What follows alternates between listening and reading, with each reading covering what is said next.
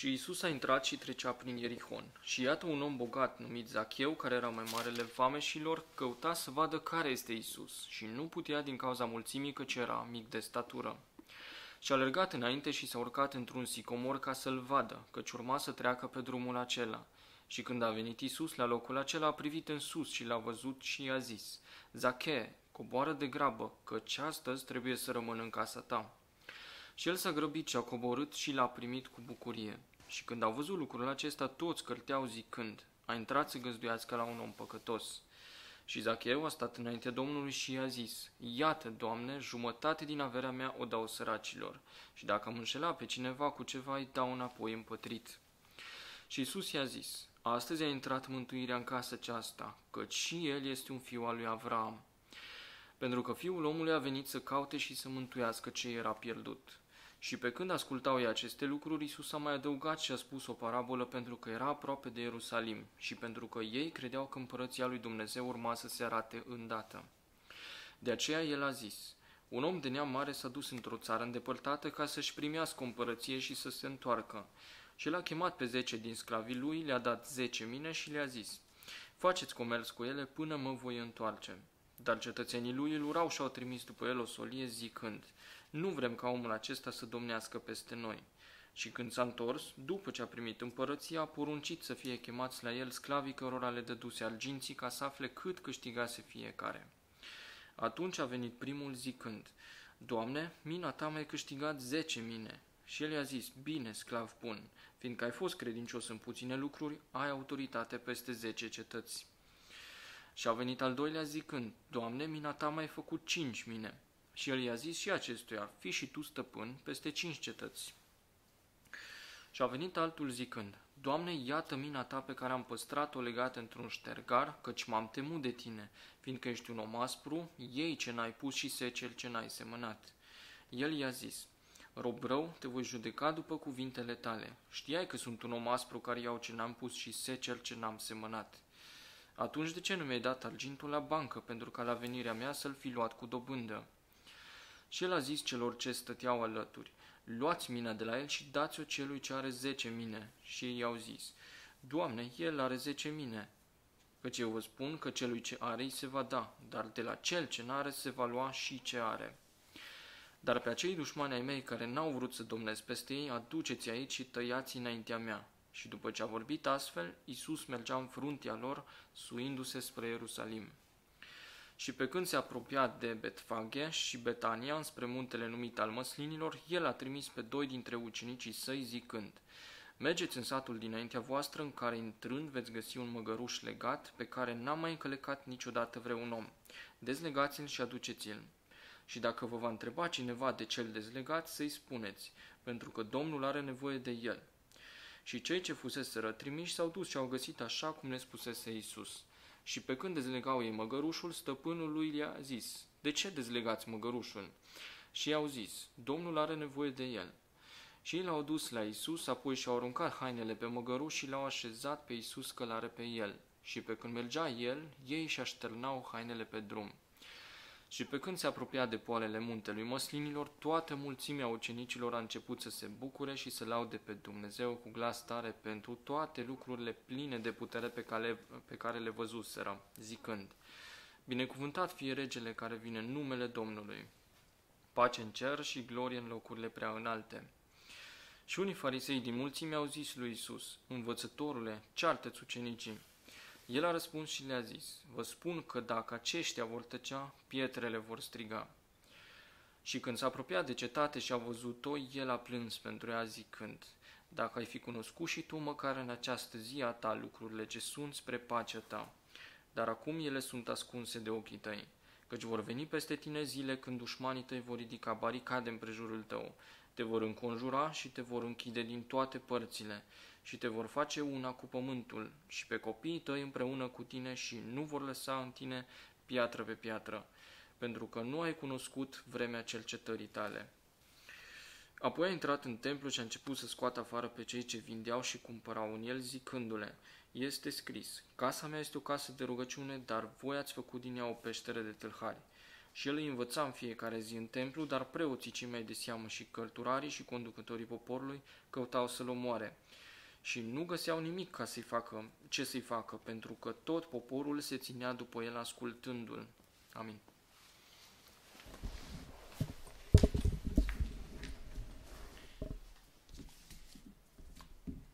Continuăm studiul din Luca 19.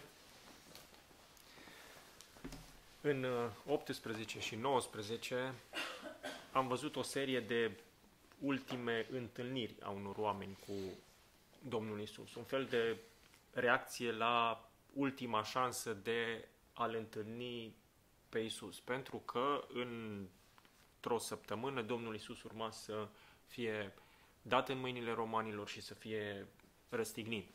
Am văzut uh, ultima șansă a tânărului bogat de a găsi răspuns la întrebarea pe care îl frământa, care îl frământa și anume ce să fac să moștenesc viața veșnică sau cum să fac să intru în împărăția mesianică.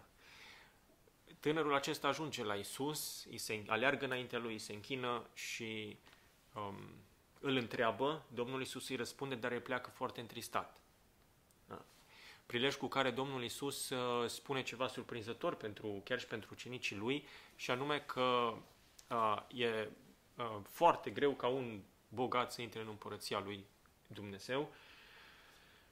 Ucenicii care credeau că bogăția e un semn al binecuvântării și al aprobării lui Dumnezeu și dădea ocazia de a îl sluji pe Dumnezeu în atât de multe feluri, au rămas foarte surprinși și l-au întrebat pe Domnul, pe atunci cine poate să fie mântuit?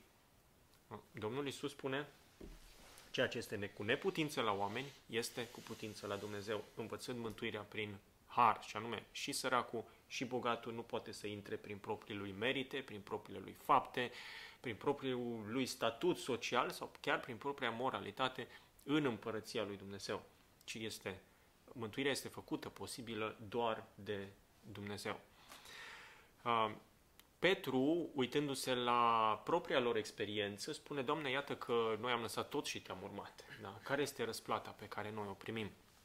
Și Domnul îi spune că în timpul vieții acesteia primește de 100 de ori mai mult. Da? Limbajul este unul figurativ, nu cantitativ, adică nu putem să uh, Uh, măsurăm efectiv binecuvântările pe care le-a primit Dumnezeu sau să uh, îi spunem, Doamne, vezi că numai 99% mi-ai dat, nu mi-ai dat 100, 100%. Uh, spune Domnul că veți primi pe lângă binecuvântările pe care, care vor fi însoțite de mântuire, de urmarea Domnului Isus, veți primi și persecuții, arătând felul în care lumea îl va primi și în viacul viitor viața veșnică, exact ceea ce caută tânărul bogat și nu găsește, da? pentru că nu este dispus să lase tot și să-L urmeze pe Isus, Domnul Isus promite ucenicilor săi, celor care îl urmează. Avem apoi acei bebeluși, acei plungi care sunt aduși de părinților înaintea Domnului pentru a-i binecuvânta. Da? A fost ultima ocazie a celor părinți să-și aducă prunci înaintea Domnului și în ciuda um, protestelor ucenicilor, ei ajung să-și aducă prunci înaintea Domnului Isus, uh, care își pune mâinile peste ei și sunt binecuvântați. Trecând mai departe, întâlnește doi orbi. Unul dintre ei se numește Bartimeu, fiul lui Timeu. Și aceștia strigă în gura mare, auzind că uh, Isus este acela care vine, deci ei auzeau gloata, erau mulți oameni care îl înconjurau pe Domnul, nu doar ucenici, ei întreabă când aud că este Isus din, când aud că este Isus din Nazaret, ei strigă în gura mare, acum ni se spune specific despre Bartimeu că a făcut lucrul acesta, Iisuse, fiul lui David, da? ai milă de mine sau ai milă de noi. Uh, și a făcut în mod repetat lucrul acesta. Da? Chiar dacă alaiul îi certau să tacă, să nu-l deranjeze pe Isus, dar vocea lor a fost făcută auzită. Domnul Isus se oprește și le redă ambilor vederea. Ei primesc vederea și își primesc vederea, ceea ce era un fapt extraordinar, și încep să-L urmeze pe Isus. Alaiul intră în Ierihon și mai marele vameșilor, mai marele colectorilor de taxe, cunoscuți ca o breaslă foarte uh, coruptă și disprețuită de popor, pentru că făcuseră compromisul cu romanii și averea lor se baza pe uh, permisiunea cumva a romanilor de a jupui cât voiau ei de mult poporul, atâta timp cât plăteau cotizația aferentă jurisdicției lor. Uh, mai marele vameșilor vrea și el să-l vadă pe Isus, nu pentru că voia ceva de la el, nu pentru că avea uh, probleme sau își punea întrebări uh, spirituale, la fel ca tânărul bogat, nu pentru că avea preocupări de genul acesta, pur și simplu pentru că vrea să-l vadă pe Isus. Și curiozitatea asta perseverentă a lui îl face după încercări, mai multe încercări eșuate de a-și crui loc prin mulțime, să ajungă în față, pentru că el era ascund și uh, îl face să alerge înaintea mulțimii, înaintea laiului, să se cațere în acel sicomor, doar pentru a-L vedea pe Isus. Uh, ceea ce a primit el de la Isus este mult mai mult decât se aștepta. Deci nu doar că Isus îi se adresează, dar vine la el în casă. Da? Și nu vine cu mâinile goale. Domnul Isus spune, astăzi a intrat mântuirea în casa aceasta. Și lasă o mărturie extraordinară acolo în uh, Ierihon. Apoi, pentru că uh, ucenicii credeau că acum, de îndată, când ajungem în Ierusalim, se va arăta împărăția lui Dumnezeu, Domnul le dă pilda minelor, pe care am văzut-o noi data trecută. Și le îi învață că nu acum va veni împărăția așa cum se așteaptă ei.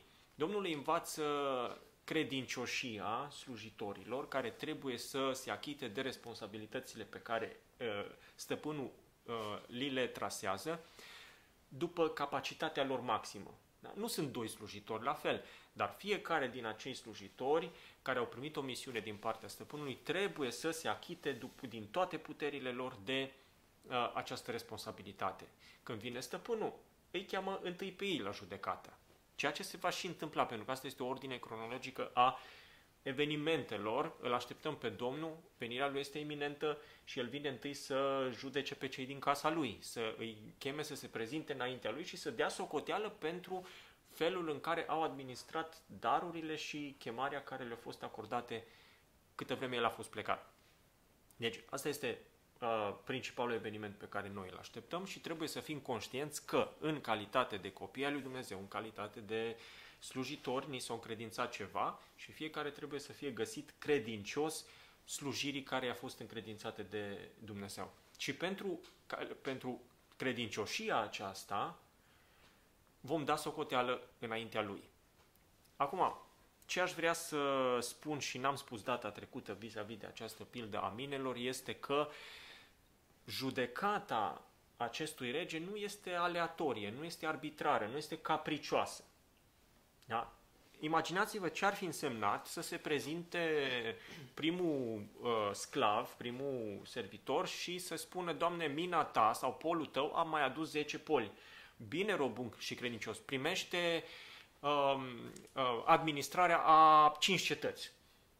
Vine al doilea și spune, Doamne, polul tău a mai adus încă 5 poli. Bine, robun și credincios, primește uh, administrarea a 10 cetăți pur și simplu pentru că eu sunt suveran și eu dau cui vreau, cum vreau. Vedeți? Asta vreau să scot acum în evidență, faptul că judecata împăratului este potrivită cu dreptatea, cu niște principii clare. Și asta anunță și Domnul în, uh, și în Evanghelie și mai târziu în epistole și așa se încheie și în Noul Testament, că El vine curând, vine deodată și răsplata Lui este cu El. Da? Ca să dea fiecăruia după ce? După fapta lui, adică proporțional cu faptele lui, cu credincioșia lui. Răsplata nu este, este un har în sine, dar ea este potrivită cu dreptatea, pentru că Mesia este văzut în profeții ca fiind acela care judecă, care face judecată și dreptate. Da? Și asta vedem și aici.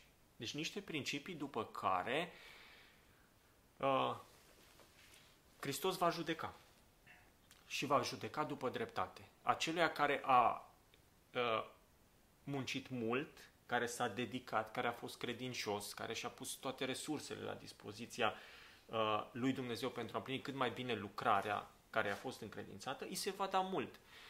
Acelui care a slujit mai puțin, da? îi se va da mai puțin. Va fi răsplătit după credincioșia lui. Asta e ceea ce aș vrea să înțelegem din, uh, sau și aceasta aș vrea să înțelegem din pilda aceasta, că există un motiv anume pentru care um, cel care are 10 poli mai primește și polul sau mina aceluia care nu a fost credincios în uh, slujirea lui. Da? Nu este uh, ceva arbitrar, Domnul nu spune uh, haideți să mai compensăm, să mai reducem din diferență în așa fel încât să o dăm celui care are 5 mine. Asta este și surprinderea celorlalți ucenici, dar arată consecvența um, împăratului. După ce a vorbit astfel, ajungem acum la textul de astăzi, Iisus a pornit în frunte din casa lui Zacheu și se suia spre Ierusalim. Acum, dacă punem cap la cap relatările Evanghelilor, vedem că din Ierihon el a mers până în Betania. A noptat acolo, cel mai probabil în casa lui Lazar, a Mariei, a Martei, și a doua zi, dis de dimineață, a plecat spre Ierusalim. Uh, îl întâlnim acum, deci următorul episod este um, intrarea Domnului Isus în Ierusalim. Face parte din aceeași serie de ultime șanse, dacă putem să le spunem așa. Și o să vedem că ziua aceasta este de fapt ultima șansă a Ierusalimului pentru pocăință, pentru a primi binecuvântarea lui Dumnezeu. Um, când s-a apropiat de Betfage și de Betania, două sate care erau în apropiere de Ierusalim, nu mai erau altele între Ierusalim și între Domnul și Ierusalim, se apropiau de muntele măslinilor. Și spune versetul 29 că Isus a trimis pe doi din ucenicii săi. Sunt niște detalii foarte interesante aici și aș vrea să reușim să le construim în mintea noastră ca să avem și noi aceeași imagine sau nu o să putem să avem aceeași, dar o imagine cât mai bună a acestui eveniment, cumva să retrăim aceste lucruri așa cum le-au trăit ucenicii. Dinspre Betfaghe și Betania, care sunt la est de Ierusalim, dacă vă imaginați o hartă, avem uh, două drumuri care merg spre Ierusalim. Da? Unul este mai lung și ocolește muntele măslinilor. E mai ușor. Da? E o cale mai uh, comună. Al doilea drum este mai scurt, dar este mai greu, pentru că el merge chiar pe uh, vârful muntelui Măslinilor, de acolo coboară în uh, vale și urcă uh, spre Ierusalim. Distanța nu este mare, vorbim de câțiva kilometri. Da? Domnul putea să meargă pe oricare din drumurile astea și să ajungă la Ierusalim. Da? Putea să ocolească muntele măslinilor și să ajungă cumva pe calea mai ușoară, pe calea mai de jos, spre Ierusalim, dar nu o face. Alege calea mai scurtă, dar mai grea și asta pentru un motiv anume. De ce a trebuit el să ajungă pe vârful muntelui Măslinilor? Un vârf care are, încerc să traduc acum, sunt cam 700 de picioare. 700 uh, ori 3, uh, 2100, nu, scuze, nu e de 2100 de metri, e împărțit la 3, că 3 picioare, cam așa e un metru. Uh, nu e o înălțime foarte mare, da? 200 și ceva de metri. Dar ideea este că de acolo, de pe vârful muntelui Măslinilor, se vede tot Ierusalimul. Deci, dinspre est, te uiți în stânga, vezi cetatea de jos și după adunare noi avem aici, o să, chiar o să vă arăt o imagine a modelului Ierusalimului din primul secol și când o să ajungem noi la conferință, o să vă uh, arăt. În partea stângă din vârful muntelui Măslinilor se vede Ierusalimul de jos, în partea dreaptă se vede Ierusalimul de sus, cu muntele Moria, cu platforma pe care este construit templu. Din poziția aia se vede cam tot Ierusalimul. Da? Era o priveliște încântătoare. Pelerinii abia așteptau să vadă priveliștea asta. Acei psalmi ai treptelor da? erau psalmii de urcare a pelerinilor spre Ierusalim. Da? În cântări, când mergeau la uh, la sărbători, să se închine la templu. Era cea mai bună priveliște, cea mai bună poziție să vezi întregul Ierusalim. Asta este unul din motivele pentru care Domnul a ales calea aceasta. Dar mai este un alt motiv, și anume împlinirea unei profeții mai vechi, spuse de profetul Zaharia, chiar la sfârșitul cărții sale. O să citesc din Zaharia, capitolul 14. Uh, Zaharia scrie cuvintele astea după întoarcerea evreilor din uh, robia babiloniană, undeva pe la anul 520, după cei 70 de ani de exil, când evreii au început să reconstruiască cel de-al doilea templu. Și profetul Zaharia se ocupă destul de mult despre apariția urmașului lui David, fiului lui David, care va reconstrui templu și va sta pe scaunul de domnie al tatălui său, David. În ultimul său capitol, în versetul în 14, uh, în uh, versetul 4 spune picioarele lui vor sta în ziua aceea pe muntele măslinilor, care este în fața Ierusalimului spre răsărit. Muntele măslinilor se va despica la mijloc spre răsărit și spre apus și se va face o vale foarte mare. Jumătate din munte se va trage înapoi spre miază noapte, iar jumătate spre miază zi.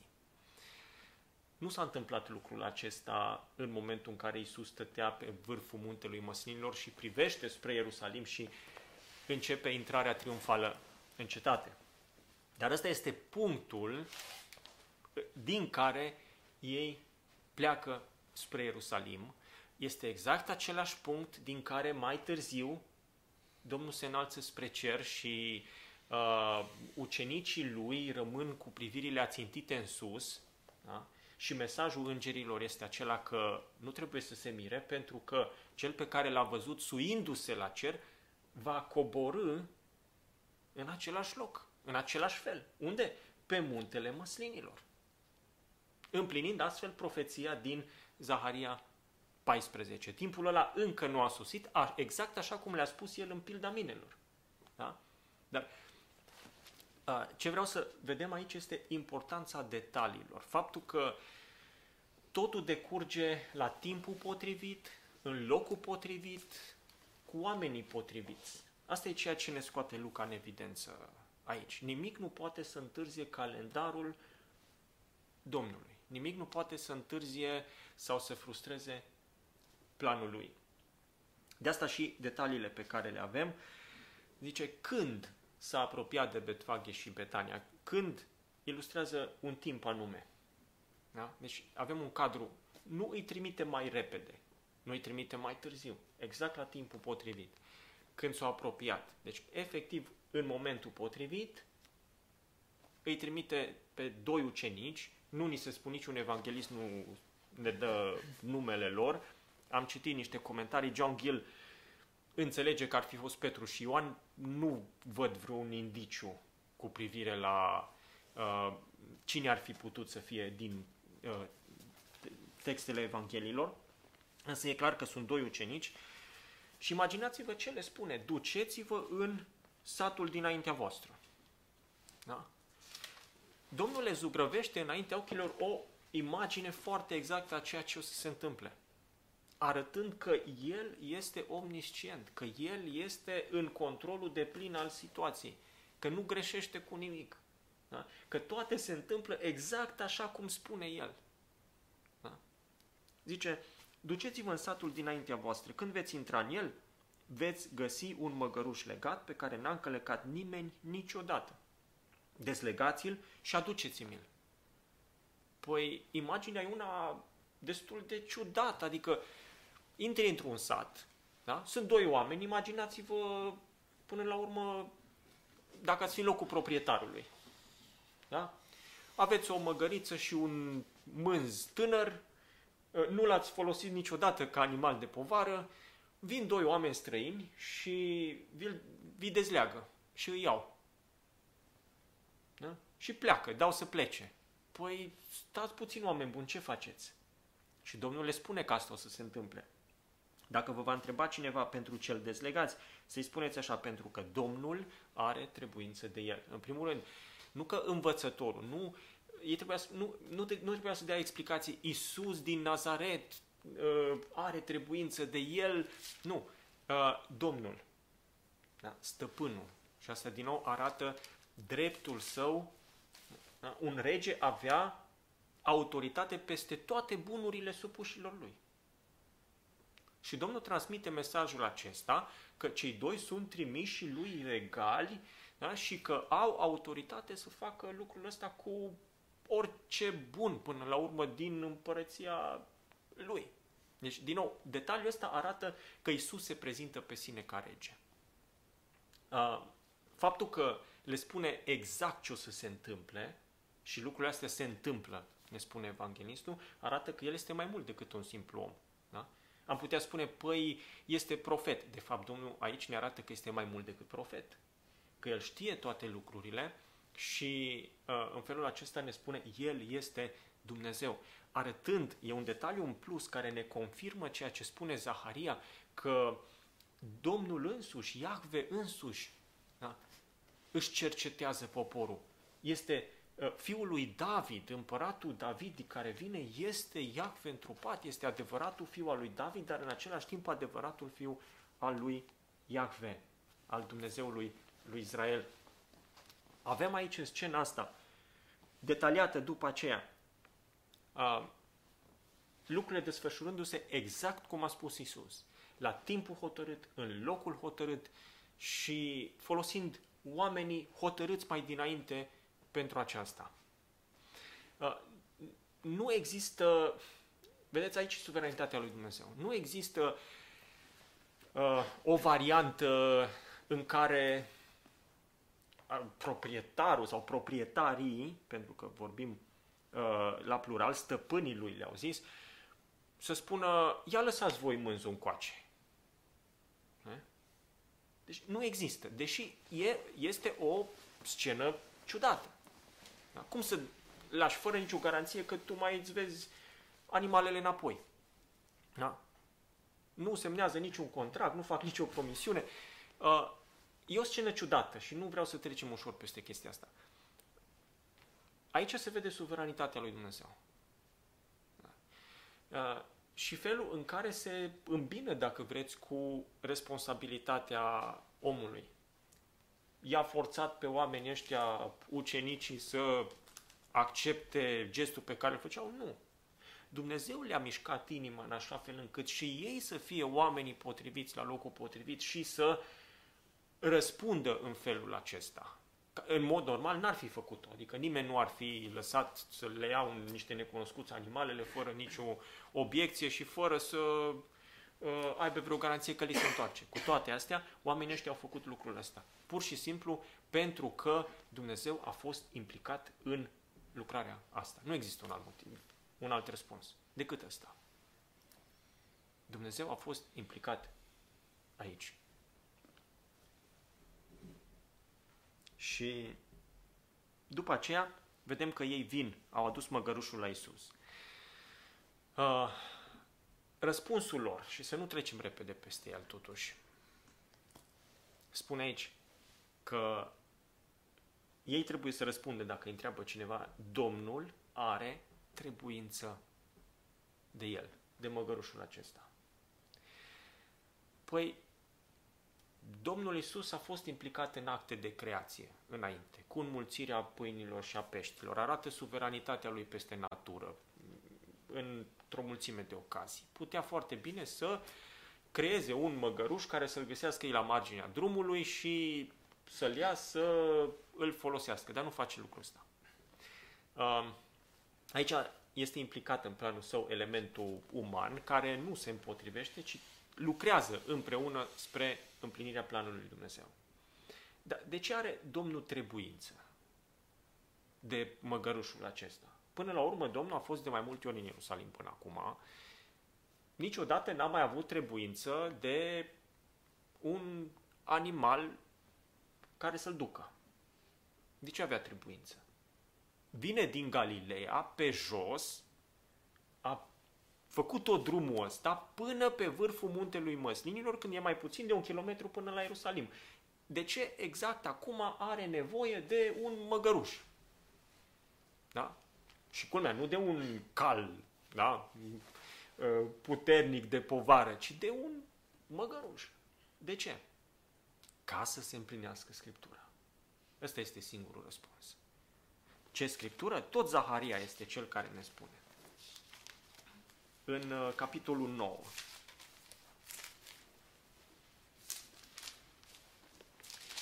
Când anunță venirea împărăției mesianice, împărăției Sionului, spune saltă de veselie în versetul 9, fica Sionului, strigă de bucurie, fica Ierusalimului. Iată că împăratul tău vine la tine, el este neprihănit și biruitor, smerit și călare pe un măgar, pe un mânz, pe mânzul unei măgărițe. Ăsta este singurul motiv pentru care Domnul Isus a cerut să intre în Ierusalim în felul acesta. Ca să împlinească Scriptura, să se prezinte pe sine ca împăratul Ierusalimului care vine în Ierusalim. Și trebuie să vină în uralele și în uh, aclamațiile și în osanalele locuitorilor, a fiicei Ierusalimului. Da? Asta, asta e motivul pentru care Domnul Isus avea nevoie de măgărușul acesta. Domnul are trebuință de el.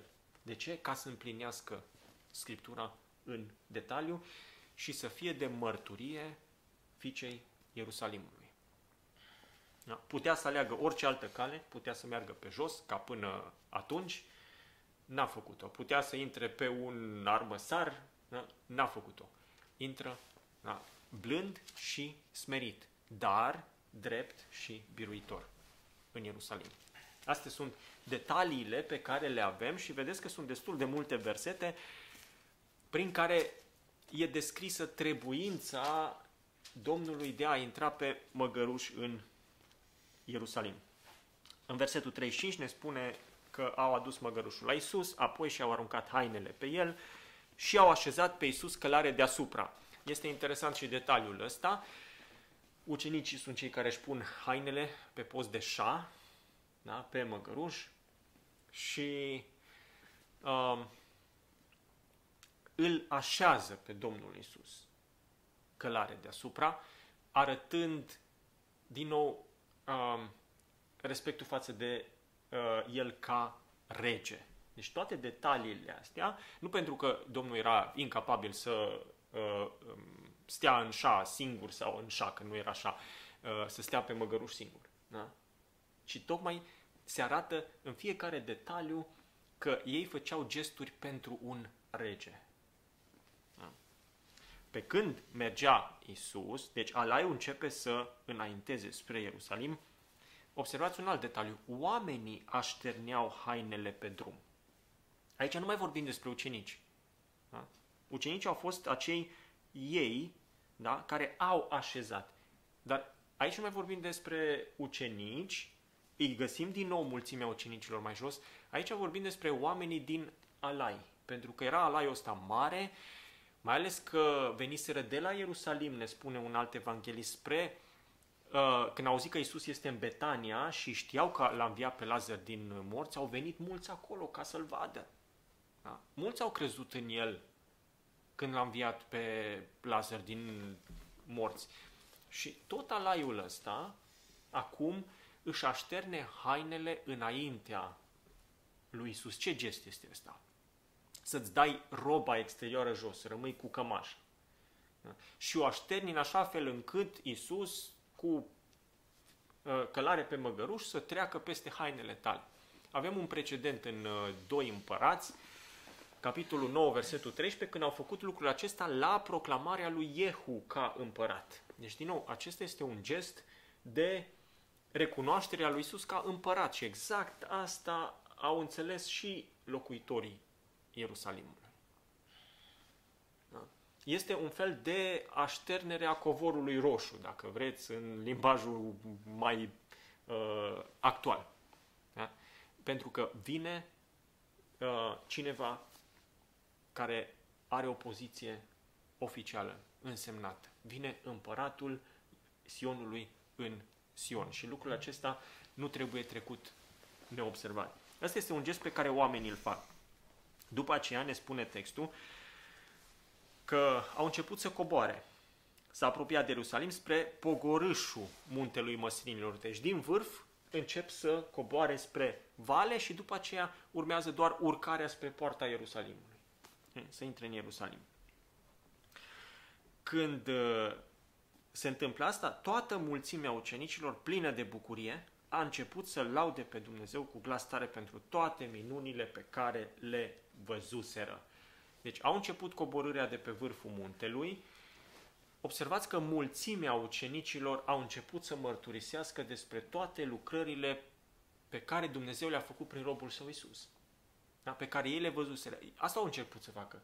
Să mărturisească despre ceea ce au văzut ei, minunile pe care le văzuseră.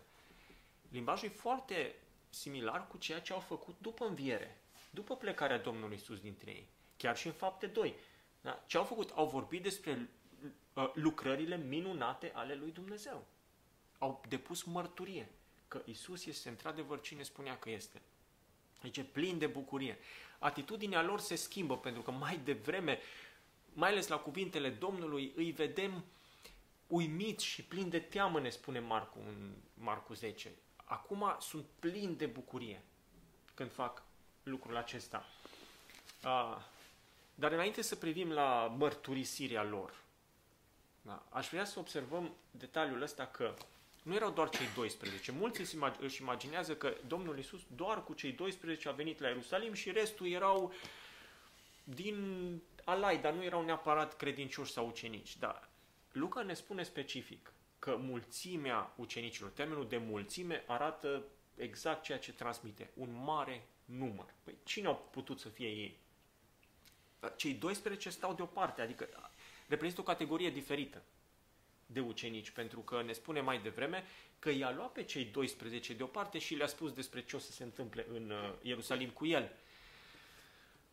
Restul ucenicilor da, sunt cei care i-au însoțit, unii din Galileea, alții din Perea, pentru că Domnul a avut în lucrarea din Perea, trimite 70 de slujitori în mod public, doi câte doi, ca să vestească Evanghelia din sat în sat, pe unde urma el să vină. Și ăștia nu sunt ucenici care să se fi dezis de el, pentru că vorbirea din Ioan 6 este, a fost prea grea pentru ei să înțeleagă, pentru că aceia sunt ucenici din Galileea. Trimiterea celor 70 din Perea a fost cu puțin timp înainte de evenimentele astea de intrare în Ierusalim. Deci e clar că Domnul a avut ucenici mulți în Perea, după cum avea și în Iudea. Toată mulțimea ucenicilor sunt cei care încep să îl laude pe Dumnezeu și să invoce um, psalmul acesta mesianic 118, 25 și 26, da, unde spune, da, Doamne ajută, Doamne dă izbândă, acolo e termenul de Osana. Da? Hosana înseamnă Doamne mântuiește acum. Da? Binecuvântat să fie cel care vine în numele Domnului, cel care aduce mântuire lui Israel. Asta este ideea. Da? Și este clar un, o referință mesianică. Nu puteai, nu puteai să o spui oricui. Uh, ucenicii încep să strige, am vrut să zic să proclame, n-aș greși, dar cuvântul este atât de uh, greșit folosit de unii astăzi încât uh, aș, ar fi risc să fim înțeleși greșit. Nu. Deci au strigat, au proclamat, au mărturisit da? în gura mare faptul că Dumnezeu a lucrat prin Isus lucrurile alea minunate, că El este împăratul lui Israel. Ei ziceau, binecuvântat este împăratul care vine în numele Domnului, în numele lui Iahve. Pace în cer și slavă în locurile prea înalte este o expresie similară cu cea a îngerilor la nașterea Domnului Isus pe câmpiile Betleemului. Da? Ceea ce se întâmplă acolo nu are doar o dimensiune politică. Este Iahve care vine să domnească din Ierusalim. Împărăția lui este iminentă. Da? Asta e ceea ce se transmite și are un efect cosmic până la urmă, în, și în cer. Binecuvântat este împăratul, este regele care vine în numele Domnului. Uh, mai vreau să spun ceva vis-a-vis de detaliile pe care Luca ni le prezintă. Uh, am, cu altă ocazie, Domnul a fost în Ierusalim, în Luca 13. Și o să vă, vreau să citesc uh, pasajul respectiv. Și pentru că a găsit împotrivire acolo, dar au avut și, uh, a avut și simpatizanți, ne spune în versetul 31, câțiva farisei, indiferent de motivația lor acum, da? Dar uh, au venit la Isus și le-au zis, pleacă de aici, că Irod vrea să te omoare. Da? Ești din Ierusalim, du-te repede pentru că Irod caută să te omoare. Uh, Domnul îi trimite un mesaj lui Irod uh, foarte direct și uh, deloc uh, măgulitor, dar el spune ceva aici în versetul 35, după ce plânge pentru Ierusalim, în 34, Ierusalime, Ierusalime, care omori prorocii și ucizi cu pietre pe cei care trimiși la tine. De câte ori am vrut să-i strâng pe fiii tăi cum își strânge găina puii sub aripi și n-ați vrut. Iată că vi se va lăsa casa pustie. Dar vă spun că nu mă veți mai vedea până veți zice binecuvântat este cel ce vine în numele Domnului. Până când nu veți zice, până nu veți rosti expresia aceea din psalmul mesianic. Acum, îl vedem pe Domnul Isus intrând din nou, zice, nu mă veți mai vedea, ies din Ierusalim și nu mă veți mai vedea decât atunci când voi intra ca uh, Mesia, când veți auzi strigătul ăsta. Iată că, din nou, Domnul se apropie de Ierusalim și mulțimea strigă exact cuvintele astea pe care Domnul le-a spus în Luca 13. Nu este o coincidență. Adevărata lor împlinire când fiica Ierusalimului, când fii Ierusalimului vor striga ei binecuvântat este cel ce vine în numele Domnului, va fi la sfârșitul necazului lui Iacov. Da? Dar exact cuvintele alea se aud acum, nu strigate de mulțimea fiilor Ierusalimului care să iasă în întâmpinare lui Isus, ci de alaiul care îl însoțește pe Isus, de mulțimea ucenicilor care intră acum în Ierusalim și îl arată ca rege. Din nou, detaliul ăsta merită luat în seamă. Unii farisei din Norod i-au zis lui Isus, învățătorule, ceartă-ți ucenicii. De ce? Pentru că ei își dădeau seama ce se întâmplă acolo. Da? Ok, tu ești un rabin și ești un rabin popular, da? dar nu ești Mesia. Ceartă-ți ucenicii pentru că ceea ce spun ei este că tu ești Mesia. Și în felul ăsta anunță intrarea ta în Ierusalim, ca împărat al Ierusalimului, ca Mesia. Ceartă-ți ucenicii, fă să tacă. Care e răspunsul Domnului? El a răspuns, vă spun că dacă vor tăcea ei, pietrele vor striga. Și ce poate să însemne lucrul ăsta? Păi ei nu puteau să tacă. Da? Pentru că erau plini de bucurie, spune că strigau lucrurile astea. Da? Ceea ce simțea în interiorul lor trebuia să iasă afară. Da? Și nu putea să fie reținută bucuria asta. Da? Chiar dacă ei știau niște lucruri care nu le puteau înțelege la adevărata lor dimensiune. Ce o să se întâmple cu Mesia, cu, cu Isus, în următoarele zile. Da? Dar nu le puteau înțelege. Uh, nu se jeleau când au ajuns la Ierusalim, ci plini de bucurie au strigat lucrurile acestea. Da? Și asta e o lecție bună, o aplicație bună și pentru noi. Faptul că bucuria mântuirii este ceea ce ne face să mărturisim la alții într-un mediu ostil, în ciuda lucrurilor pe care nu le înțelegem, chiar când nu înțelegem anumite lucruri, chiar și atunci când bucuria noastră poate să fie amestecată cu uimire sau cu teamă sau cu incertitudine. Ei n-au cum să tacă, le spune domnul fariseilor, da? pentru că ei tocmai de aceea erau acolo. Asta era marele rol pe care mulțimea ucenicilor o aveau în momentul respectiv. Asta era a fi omul potrivit la locul potrivit. Fiecare din ucenicul ăla care o ales să fie acolo prezent, da? De fapt, a fost hotărât mai dinainte să fie acolo prezent și să facă lucrarea asta. N-avea cum să fie altundeva, n-avea cum să tacă așa cum uh, cereau farisei. Uh, dacă diavolul ar reuși să-i facă să tacă, dacă farisei și-ar, face, și-ar pune la dispoziție da, toate resursele ca să-i facă să tacă, da? atunci imposibilul să-l produce. Da? Cine ar mărturisi?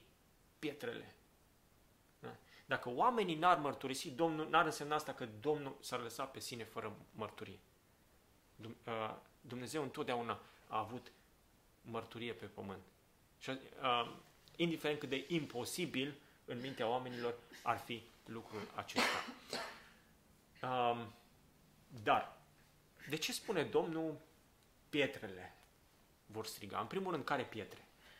Cred că Domnul face trimitere la uh, profeția lui Habacuc, pentru că el spune în 2 cu 11, într-un uh, mesaj al lui Habacuc de mustrare, uh, zice, căci piatra din mijlocul zidului strigă și lemnul care leagă grinda îi răspunde. Vai de cel ce zidește o cetate cu sânge, care întemeiază o cetate cu nelegiuire. Uh, piatra din zid strigă, da? Grinda îi răspunde. Domnul își scoate mărturia. Asta cred că e profeția la care face trimitere Domnul Isus. Dar la care piatră se referă? La pietricelele de pe marginea drumului? Cred că nu. Mai degrabă se referă la pietrele din zidurile Ierusalimului, din zidurile templului. Pentru că la ele se face referire mai târziu când spune piatră pe piatră, vai de tine Ierusalime, piatră pe piatră din tine nu va rămâne nedărmată. Și atunci, ceea ce spune Domnul Isus aici este să știți ceva extraordinar. De ce? Pentru că avem imaginea Ierusalimului neînsuflețit. Zidurile și casele și templu, da? care e neînsuflețit, îl recunosc pe Isus ca Mesia. Dacă ucenicii lui ar tăcea, pietrele, spune Domnul, acelea neînsuflețite, de bucurie ar striga că vine împăratul tău la tine, fica Sionului. Ăsta e mesajul pe care îl transmite uh, Domnul aici. Culmea, Ierusalimul neînsuflețit, da, se bucură de intrarea lui Isus în, în el, dar locuitorii lui nu o fac. Da? Ierusalimul neînsuflețit îl recunoaște pe Iisus ca Mesia, pe când locuitorii Ierusalimului nu îl recunosc. Uh, da? Ierusalimul se bucură că a venit fiul legământului Davidic, împlinitorul legământului Davidic la el. A venit acasă, pentru că Ierusalimul e cetatea lui David, nu? Sionul este muntele lui David. Dar mai învățăm ceva, și anume că Ierusalimul, neînsuflețit să-i spun așa, tot insist, și-ar fi dorit ca locuitorii lui să-l fi recunoscut pe Mesia, ca să nu sufere ceea ce urma să sufere mai târziu. Da? Și asta ne arată principiul acela din legăminte că a, capul de legământ aduce binecuvântare sau blestem asupra tuturor acelora pe care îi reprezintă. Când Adam a căzut, blestemat este acum pământul din pricina ta. Când mai târziu, în legământul izraelit, Israelul era capul de legământ. Pământul, țara, se bucura de binecuvântare când ei ascultau și se bucura și suferea din cauza blestemului atunci când ei erau neascultători. Dar țara în sine, pământul promis, cu tot ce era acolo, suferea din cauza oamenilor care nu împlineau cuvântul lui Dumnezeu. Și cred că imaginea asta o avem uh, și aici. Da?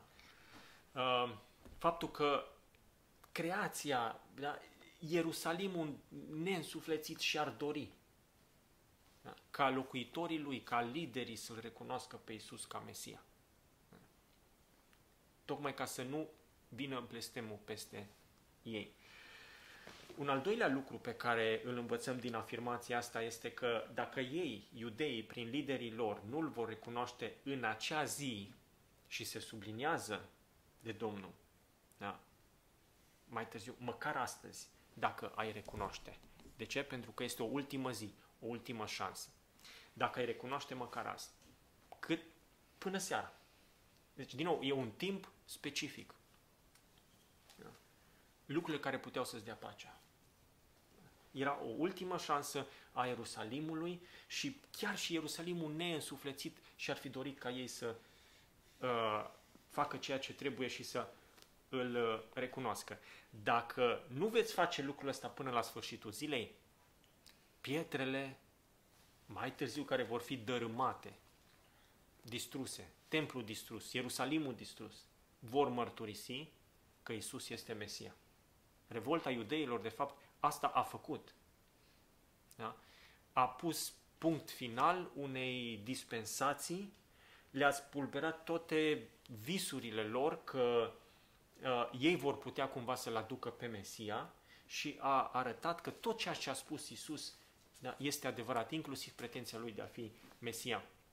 Când ei au uh, uh, început în anul 66 să bată monede da, proprii după ce s-au răzvrătit împotriva evreilor, da, monedele lor toate aveau uh, Ierusalimul cel Sfânt da, pe o fațetă.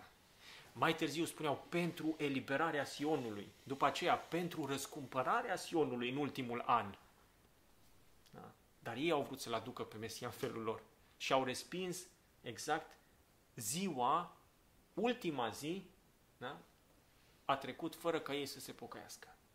Și asta ceea ce le spune Domnul aici. Este ultima șansă pentru Ierusalim, ne spune în versetul 42, când Domnul începe să plângă pentru Ierusalim și spune dacă ai fi cunoscut și tu măcar în această zi lucrurile care puteau să-ți dea pacea. Când spune măcar în această zi, da, se referă da, la ziua aia specifică de 24 ore, până seara de fapt. Era ultima zi, ultima șansă. Dar de ce ziua aia? Pentru că în ziua aia se împlineau cele 69 de săptămâni prezise în Daniel. Da? Au fost unii care au încercat să facă uh, calcule și uh, nu știu cât de exacte sunt. N-am încercat să, să le calculez în detaliu. Dar săptămâna aceea din Daniel ne spune că sunt 69 de săptămâni hotărâte, deci sunt 70 în total, hotărâte până la venirea neprihănirii veșnice. Da? Ele sunt împărțite, da? dar avem 2 plus uh, sau uh, 7 plus 62, 69, după care urmează să se întâmple două evenimente. Primul eveniment este unsul va fi stărpit și nu va mai avea nimic. Al doilea eveniment este poporul unui domn care va veni, va nemici cetatea și sfântul locaș. Deci sunt două evenimente care vor să aibă loc după cele 69 de săptămâni, înainte de a 70 Suntem la câteva zile distanță de a se împlini primul eveniment din această pauză. Da? Unsul va fi stârpit și nu va avea nimic, conform cuvintelor lui Daniel. Adică Mesia va fi omorât. Și nu va avea împărăția fizică, nu va domni de, din Ierusalim așa cum se așteptau ei. Pentru că asta se întâmplă peste câteva zile, intrarea lui Isus în Ierusalim și respingerea lui oficială la sfârșitul zilei înseamnă ultima zi, dacă vreți, ultima șansă a Ierusalimului să se pocăiască. Ultima. De asta plânge Domnul pentru Ierusalim, pentru că știe ce o să se întâmple. Zice, vor veni peste tine zile când vrăjmașii tăi te vor înconjura cu șanțuri sau baricade, te vor împresura și te vor strânge din toate părțile. Exact lucrul ăsta s-a întâmplat um, în timpul revoltei iudeilor. Exact. Te vor face una cu pământul, pe tine și pe copiii tăi din mijlocul tău și nu vor lăsa în tine piatră pe piatră. Pentru că n-ai cunoscut vremea când ai fost cercetată. Și vremea aceea da, era, uh, marea zi de pocăință era atunci, la intrarea Domnului în Ierusalim. N-au recunoscut lucrul acesta. Domnul Isus intră cu alaiul în Ierusalim, și unde se duce prima dată? În templu. Acolo avem o a doua curățare a templului de bișnițari, de cei care schimbau bani și făceau profit cu aprobarea uh, autorităților, cu aprobarea marilor preoți și Domnul îi scoate afară. De ce? Pentru că au făcut un mijloc de câștig din religie. Deci au făcut din casa tatălui meu un loc de, un loc de să fie un loc de rugăciune, este o peștere de tâlhari. Domnul a mai făcut lucrul acesta odată, când a răsturnat mesele, a luat, făcut un bici din funii, i-a și lovit pe schimbătorii de bani, la începutul lucrării sale, în Ioan 2. A plecat din Ierusalim, ce au făcut ei? Și-au adunat mesele, și-au adunat banii, le-au pus din nou acolo și au văzut mai departe de afacerile lor. Este ultima curățare da, a templului. După aceasta, Domnul Isus în fiecare zi se prezintă pe sine în templu, răspunde la întrebări și uh, mărturisește faptul că El este Mesia. Care este răspunsul celorlalți? Versetul 47 spune, preoții cei mai de seamă, cărturarii și bătrânii norodului căutau să îl omoare. Dar nu știau cum să facă pentru că tot norodul îi sorbea vorbele de pe buze. Poziția oficială în această ultimă zi de cercetare este trebuie să-l omorâm pe omul acesta. Da. Trebuie să găsim o soluție. Nu putem să iscăm tulburare. De ce? Ce spune Marele Preot Caiafa? Păi, da, vin romanii, ne uh, iau și poziția noastră și da, omoară poporul. Dar trebuie să îl reducem la tăcere. Asta este hotărârea lor în, în, și încăpățânarea lor da, în zilele de har pe care le-au avut. Și prin atitudinea lor au pecetluit pe drept soarta Ierusalimului pe care credeau că îl apără de romani. Asta, uh, acesta a fost uh, capitolul 19 din uh, Luca. Sunt foarte multe lucruri pe care le-am învățat. Nu așa? Dumnezeu nostru este suveran, stăpân peste istorie, peste cele mai mici detalii ale ei. Intrarea Domnului Isus în Ierusalim a fost o zi unică, dacă vreți, în toată istoria, o zi în care s-au împlinit profeții, uh, o zi de cercetare și o ultimă șansă da, pentru care liderii de atunci sunt uh, cu atât mai responsabili înaintea lui Dumnezeu pentru judecata lor.